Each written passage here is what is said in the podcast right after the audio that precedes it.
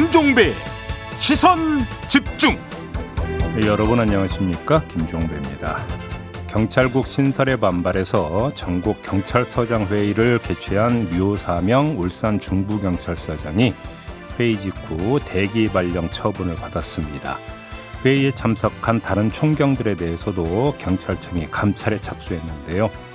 대기 발령을 받은 류사명 서장의 입장을 3부에서 직접 들어보겠습니다. 그리고 더불어민주당 당대표 선거에 출마한 설훈 의원의 출사표도 들어보겠고요. 2부에서는 매주 월요일에 만나는 국민의힘 하태경 의원 만나보겠습니다. 7월 25일 월요일 김종배의 시선집중 광고 듣고 시작합니다.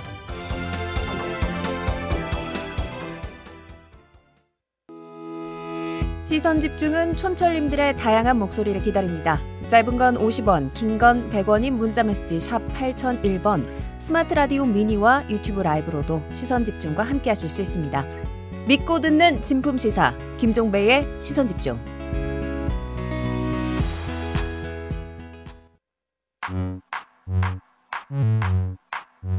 뉴욕에 뉴욕 타임즈가 있다면 시선 집중에는 JB타임즈가 있다 촌철살인 뉴스 총정리 JB타임즈 더마카와 함께 시선 집중의 문을 열겠습니다. 어서 오세요. 네, 안녕하세요. 더마카입니다. 오늘도 삐딱선 정신에 입각해서 주요 뉴스 챙겨 드릴 텐데요. 촌철님들의 아침 인사부터 전해드리겠습니다. 김윤미님. 라디오로 듣기만 하다가 처음으로 알림 설정하고 대기하고 있습니다. 어허. 유튜브로 들어와 주셨는데요. 병원에 입원 중이거든요. 라고 해주셨어요. 어유 이분도 입원하셨네. 그러니까 요즘 왜 이렇게 입원하신 분들이 많은지 건강 잘 챙기시기 바라겠습니다. 그러게요. 윤여찬님. 음. 음. 오늘 뉴스도 답답하려나요, 종배님? 날도 더운데 시원하고 참신한 내용은 없나요? 원래 뉴스라는 게 그래요. 그러니까 그러려니 하고 들어주시면 좋을 것 같고요. 저도 옛날부터 좋은 뉴스만 따로 모아서 전해드리는 이런 코너도 한번 생각을 해봤는데 아. 좋은 뉴스가 생각만큼 없어요. 네. 뒤져보면 아시겠지만. 네. 네, 뭐 하지만 답답한 뉴스를 또 제이비타임즈에서 시원하게 해설해 드리면 되니까요. 네. 제이비의 역할은 그걸로 저희가 가름을 하고요. 네. 케이비님이 하루도 놓칠 수 없는 방송 오늘은 댓글을 첫 입문합니다. 반겨 주실 거지요?라고 해 주셨네요. 오, 처음으로 댓글을 다시는 거군요. 네, 케이비님 반겨 주세요, 제이비. 네. 뭐라고 반겨 드리면 될까요? 한번 얘기 좀 해보세요. 뭐라고 애정 표현에 서툴러가지고 우리 제이비가 어서 오세요 반갑습니다. 앞으로 계속 해주세요. 그 있잖아요. 그 정도는 저도 아, 너무 그 의례적이라 지금 물어본 거예요. 지금 그 의례적이라 그러니까 좀 창의적인 인사 없냐고. 아이고 뭐 차, 인사에 창의적인 게 어디 있겠습니까? 네. 두팔별로 환영합니다, 케이비님. 네, 어서 오세요. 반갑습니다. 앞으로 잘 부탁드릴게요. 이러면 되는 겁니까? 네. 네. 다섯 명 그거 하셔야죠. 아 다섯 아그 빼먹었다. 자, 다섯 명 전파는 기본이라는 거 꼭 유념해 주시기 바라고요. 네. 네, 케이비님 반갑습니다. 네. 앞으로도 함께 해 주시고요. 네, 아침부터 들들 벗기고 있는데요. AS 타임으로 넘어가죠. 네, 지난주 금요일 대우조선해양 파업 사태가 51일 만에 노사의 극적 협상으로 마무리됐습니다. 임금 30% 원상 회복을 주장하던 노조는 사측이 제안한 대로 임금 4.5% 인상에 합의를 했고요. 사측은 명절과 여름 휴가비 지급을 약속을 했습니다. 하지만 핵심 쟁 쟁점이었죠. 손해배상 소송 취하 문제는 합의를 하지 못했습니다. 이에 대해서 어제 대통령실 관계자는 법대로 원칙대로를 다시 한번 강조를 했는데요. 네. 하청 노조 측의 형사 책임도 더 말할 것이 없다고 했습니다. 음. 가로와 세로 높이가 모두 1미터밖에 안 되는 철골 구조물에 스스로 몸을 가두고 31일을 버틴 하청 노동자 유최한 씨가 이에 대해서 말을 한 게 있는데요. 잠깐 들어보시죠. 최저 취급 받으면 끝이라고 생각했거든요. 더 이상 떨어지지 않을 거라고 생각했어요. 근데 사대보험 떼먹히고 일은 힘들어지고 사람들은 다치고 저희 임금 30% 올라도 정규직 노동자들의 한 50% 정도 되는 임금 수준이거든요. 한 달에 200만, 받는, 200만 원 받는 생활을 2016년부터 지금까지 해오고 있어요. 800만 원 드려도 못 갚는 사람들한테 8천 원 내밀어 봤자 받을 마음이 있는 건지 다른 목적이 있는 거 아니냐. 그렇기 때문에 더 화가 나는 거예요. 네, 화가 난다고 말씀해 주셨는데 음. 이런 손배소와 관련해서 김대기 대통령 비서실장은 정부가 관여할 사안이 아니다라고 못을 박았고요. 파업 타결에 대해서는 쉽게 편하게 타협할 수도 있었지만 편하게 타협해도 되지 않나 하는 유혹이 있었지만 힘들더라도 법과 원칙을 지키자고 해서 잘 마무리가 됐다. 이렇게 얘기를 했습니다. 음. 궁금한 건 정말 정부가 관여할 일이 아닌가라는 건데 제 입이 어떻게 생각하세요? 손배소에 대해서 네. 형식적으로 따져보면 관여할 일이 아니라고 이야기할 수가 없죠. 일단 왜 이런 말씀을 드리냐면 네. 지금 하청업체가 손배소를 내는 것만이 아니라 원청업체인 대우조선해양도 손배소를 검토한다 이런 뉴스가 있었죠. 네. 그게 맞다면 대우조선해양의 지배주주는 산업은행이고 산업은행은 국책은행이고 음. 따라서 정부와 상관이 있다고 볼 수밖에 없는 것이겠죠. 이런 제한적인 측면에서는 정부가 개입을 안 할래야 안 할 수 없는 부분이 있다고 봐야 되는 것이고요. 네.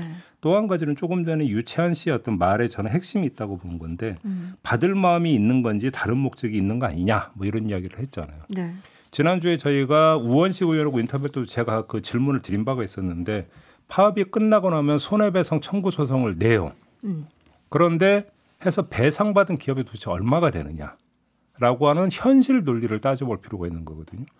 결국은 뭐냐면 본때를 보여준다. 음. 라고 하는 차원에서 그러니까 이 파업 심리를 위축시키기 위해서 본때를 보여주는 차원의 손배소라고 한다면 이건 뭔가 좀 일탈되어 있는 거 아니겠습니까? 이 점도 좀 함께 좀 검토를 해 주었으면 좋겠다는 말씀도 함께 드리겠습니다. 네. 그리고 또 김대기 비서실장이 이런 말도 했어요. 화물연대 쪽에서도 파업을 좀 하는 모양인데 경제가 어렵다고 하는데 불법으로 그렇게 경제의 발목을 잡는 일은 없었으면 좋겠다 음. 하는 그런 대통령의 메시지가 있었다라는 말도 전했는데요. 네. 음, 법과 원칙, 불법 뭐 이런 얘기 좋은데 노동자들이 왜 그러는지에 대한 귀를 좀 여셔야 되는 거 아닌가라는 생각도 들긴 해요.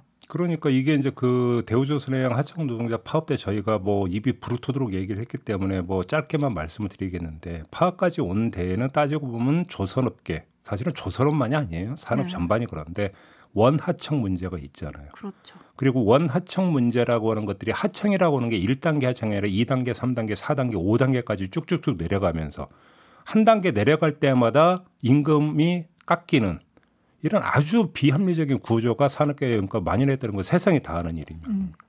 그러면 법과 원칙을 이야기하면 이것부터 바로잡는 법을 한번 개정하는 것을 모색을 해봐야 되는 거 아니겠습니까? 어허. 이게 근본적인 해법 아닙니까? 네. 근데 세상이 그 비합리적인 구조가 그대로 그러니까 온전되고 있는 것을 용인하는 법을 가지고 법을 지켜야 된다고 이야기를 하면 생존권이 걸려 있는 문제인데 음. 노동자들 어떻게 그 법만 어떤 거 준수하면서 살 수 있겠습니까? 그러게요. 장루팡님이 법대로 한다고 하는데 법은 노동자에게만 적용되나 봅니다. 1105님 한 달만 월급 바꿔 살아봅시다라고 해주셨는데 네. 정부가 이런 목소리 좀 귀 기울여 주셨으면 좋겠습니다. 네. 제이비타임즈 오늘 주목할 뉴스들 본격적으로 챙겨드리겠습니다. 첫 번째 뉴스는 어떤 건가요? 오늘 아침에 시사저널이 내놓은 보도가 있는데요. 일단 간략히 추려드리면 권오수 전 도이치모터스 회장 다들 아시죠? 네. 이분의 아들이 권형민 도이치모터스 대표인데 이 권형민 대표가 윤석열 대통령 취임식에 참석을 했다고 합니다. 음. 그런데 그 자리가 어디였느냐? 초청자 중에서도 VIP석으로 분류되는 주요 인사로 초청을 받았고 해당 자리는 대통령의 친인척 등이 포함된 VIP 중에 VIP석인 것으로 알려졌다고 시사저널이 보도를 했어요. 오. 더 구체적으로는 윤석열 대통령의 아버지인 윤기중 연세대 명예교수 그리고 김건희 여사의 친척들이 모여 있는 자리 바로 뒤편이었다고 합니다. 아 그래요? 예. 이에 대해서 어, 한 정치권 관계자는 원래 권오수 전 도이치모터스 회장도 취임식에 VIP로 초청받은 것으로 알고 있는데 직접 참석하지 않고 아들이 대신 참석했던 것으로 알고 있다. 이렇게 전했다고 하는데요. 이미 그 아시겠지만 권오수 전 회장은 기, 그러니까 기소가 돼서 재판을 받다가 보석으로 풀려난 상태 아니었습니까? 네. 그게 아마 대통령 취임식 한 달 전인가 아마 그랬을 겁니다. 네. 풀려난 게. 4월에 네. 네, 아마 이제 그것 때문에 이제 참석을 하지 않은 것 같다라는 좀 그러니까 뭐 분석도 가능한 것 같은데 음. 아무튼 이에 대해서 대통령실 관계자가 뭐라고 했냐면 초청 인사에 대한 추천은 여러 곳에서 받았기 때문에 이 권영민 대표 등이 포함될 수 있지만 친인척 주요 인사로 초청된 것은 아니라고 본다 이렇게 말했는데 바로 이게 포인트인 것 같습니다. 네. 왜 이게 포인트라고 말씀을 드리냐면 대통령 취임식 참석 인원은 만 명이 넘습니다. 그렇죠. 그러니까 그 만 명을 몇 사람이 그 초청 명단을 작성하지를 않죠. 보통령 그러니까 대통령 취임식 준비위원회나 음. 당신은 인수위 단계니까 인수위나 내지 대통령실 직원으로 미리 선발되어 있던 사람들이나 이들이 아마 총괄해서 아마 그 초청 명단을 짤 겁니다. 네. 이그 짜는 과정에서는 실무자 선에서 초청자를 선정해서 추천하는 경우도 있을 거예요. 그렇기 때문에 그 누가 초청이 됐는가는 그 급을 나눠서 좀 벌어볼 필요가 있는데 네. 이 권영민 대표 같은 경우는 VIP 중에 VIP석에 지금 앉았다라는 거잖아요. 그렇죠. 그러면 이거는 상식적으로 볼때 실무선에서 추려져 가지고 초청된 사람이 아니라고 봐야 되는 거죠. 그러면 누가 초청 대상으로 결정을 했느냐? 네. 이게 지금 주목거리가 되는 거 아니겠습니까? 음.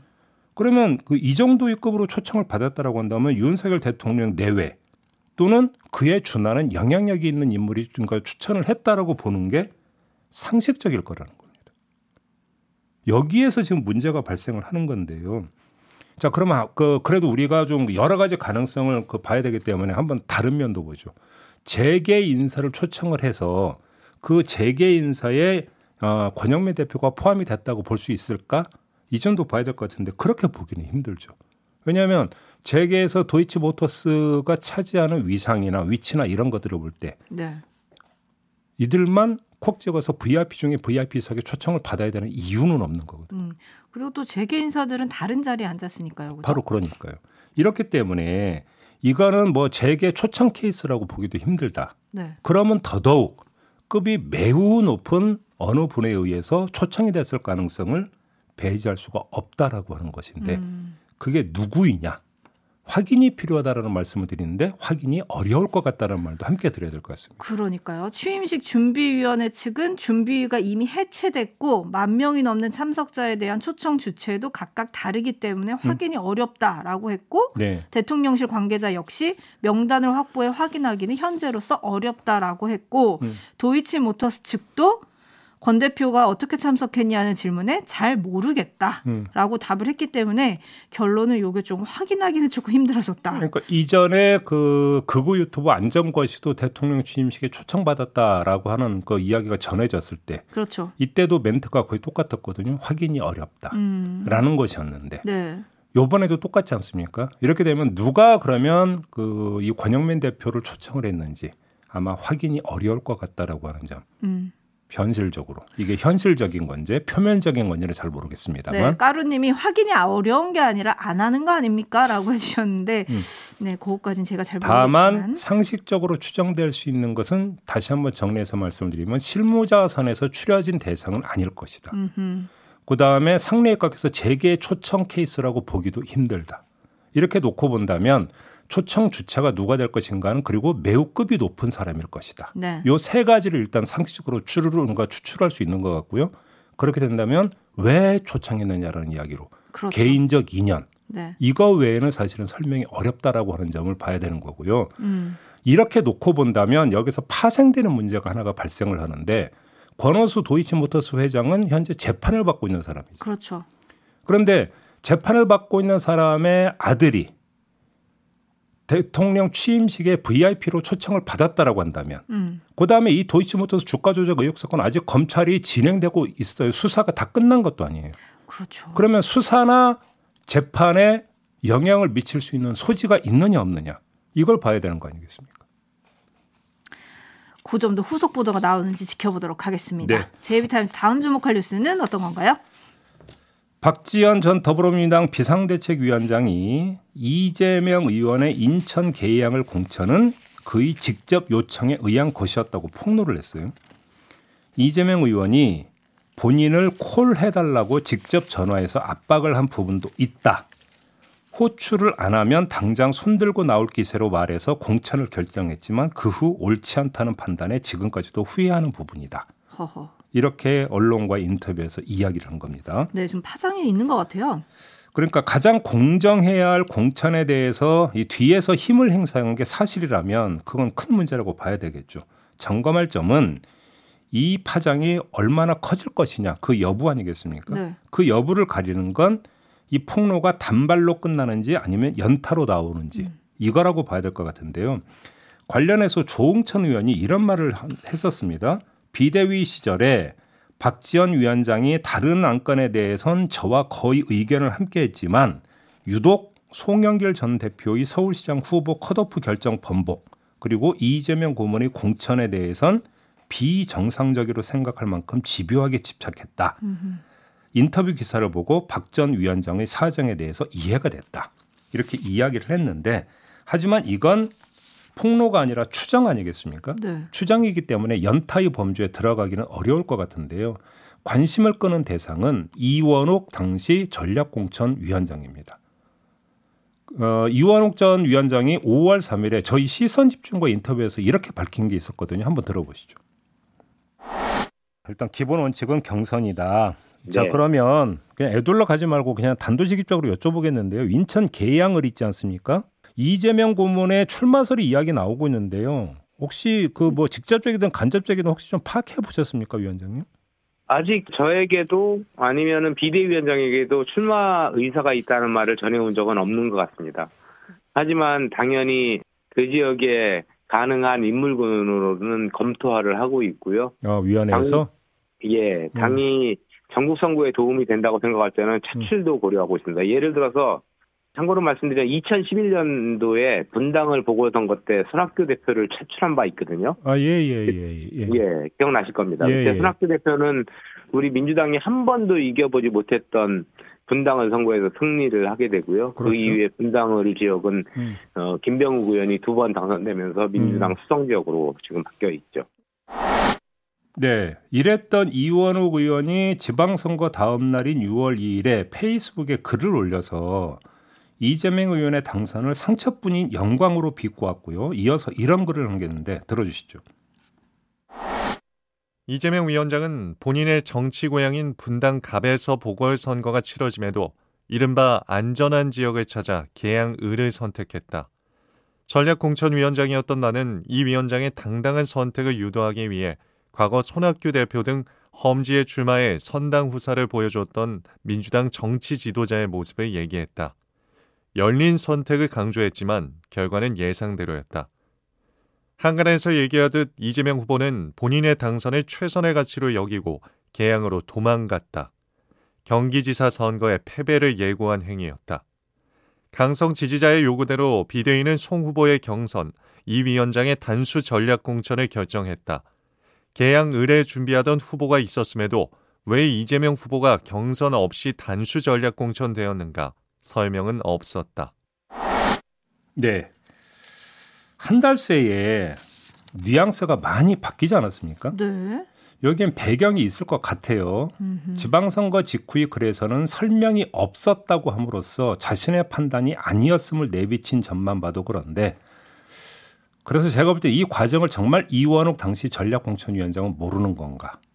혹시라도 알고 있다면 연타의 범과 대열에 합류할 것인가? 이게 관심사 아닌가? 이런 생각을 한번 해봤습니다. 음. 근데 뭐 828 전당대회를 앞두고 가장 유력한 당권 주자잖아요. 지금 이재명 의원이 네. 과연 폭로로 이어질지 요거를 조금 더 지켜봐야 될 것 같고요. 네. 제이비타임즈 다음 주목할 뉴스는 오디오로 먼저 만나보시죠.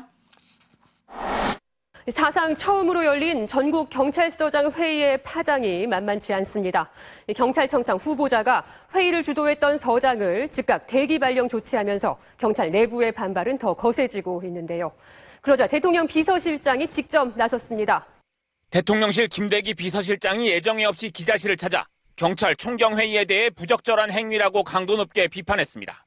김 실장은 부처보다 힘이 센 청이 3개 있는데 그중 하나가 경찰청이고 민정수석이 없어지고 수사권이 조정되며 경찰청 힘이 가장 셀지도 모르는데 견제와 균형이 필요하다면서 경찰국 신설의 불가피성을 역설했습니다. 네. 지난주에 전국 경찰서장 회의가 열렸고 이 자리에서 어, 경찰서장 협의회 구성을 의결을 했고 회장으로 류사명 울산 중부경찰서장이 뽑혔고 그리고 나서 그 직후에 대기 발령을 받지 않았습니까? 네. 그리고 어제 지금 뉴스 어, 리포트 들으신 대로 김대기 대통령실 비서실장이 기자 간담회에 나와서 이렇게 이야기를 한 겁니다. 그러면서 이런 말도 함께 했는데요. 대통령께서 나설 사항은 아닌 것 같다. 기강에 관한 문제도 있고 하니까 경찰청과 행안부, 국무조정실 그런 곳에서 해야 할 사안 아닌가 싶다. 이런 말을 남겼거든요. 이게 무슨 뜻인가요? 이거는 뭐 해석하고 말 것도 없는 것 같은 게 대통령이 나설 상이 아니다와 기강에 관한 문제는 이 두 마디 말에 모든 게 담겨 있잖아요. 한마디로 빠르게 가겠다라는 것이죠. 아하, 빠르게 가. 네. 뭐 하긴 이미 뭐 차관회의 통과했고 내일 국무회의에 상정할 예정이라는 거 아니겠습니까? 네. 이 개선 방안 되돌리기도 힘들 것이다. 아마 이렇게 판단을 한 것 같은데 거꾸로 오히려 이참에 경찰서장들을 복무 규정 위반으로 징계해서 본때를 보임으로써 초장의 길을 확실하게 잡겠다. 음. 아마 이런 판단을 했을 수도 있다라는 겁니다. 따라서 주목 대상은 정부의 행보가 아닌 것 같고요. 이미 발걸음은 정해진 것 같고 주목 대상은 경찰들이라고 봐야 되겠죠. 정부의 강경 기조에 역시 강경으로 맞설 것인지 그러면 도대체 어떤 양상이 펼쳐질 것인지 바로 이 점이 주목거리 아니겠습니까? 지금 총경급에 의해서 이번엔 경감과 경위들이 또 나선다라고는 보도가 있지 않았습니까? 네, 다음 주말 전국 현장 팀장 회의를 개최하겠다라고 예고를 했더라고요. 이런 상황에서 그러면 굴하지 않고 경찰들이 각급 단위에서 이런 식으로 나서 버리면 이 문제가 어디까지 그러면 지금 확전이 되는 것이냐. 라가 하는 게 이제 가장 중요한 체크 포인트라고 봐야 되겠죠. 네, 박은익요님이랑 동준님 등등 많은 분들이 비슷한 의견을 주고 계신데요. 부장검사, 평검사 회의는 정당하고 총경들이 모이면 부적절합니까? 조금 이율 배반 아닌가요? 이런 질문들이 지금 많이 들어오고 있습니다. 쉽게 하면 이제 그 논리가 이런 거더라고요. 그 자제를 당부하는 지시가 있었음에도 불구하고 어겼기 때문에 복무 규정 위반이다. 네. 그런데 그럼 평검사 외에는 자제를 당부하는 지시가 없었기 때문에 복무 규정 위반이 아니라는 형식 논리가 성립이 되겠죠. 그러면 음. 거꾸로 그럼 그럼 왜 자제를 당부하지 않았을까? 평검사 외에는 뭐 음. 이런 이야기가 성립이 되는 거 아니겠습니까? 네. 네. 아무튼 오늘 대정부 질문에서도 관련한 질문들이 많이 나올 것 같고요. 네. 또 저희는 잠시 후에 류사명 전 서장이라고 이제 불러야 될 것 같은데요. 인터뷰가 예고돼 있으니까요. 시선 집중해 주시기 바라겠습니다. 네, 더마카 수고하셨습니다. 고맙습니다.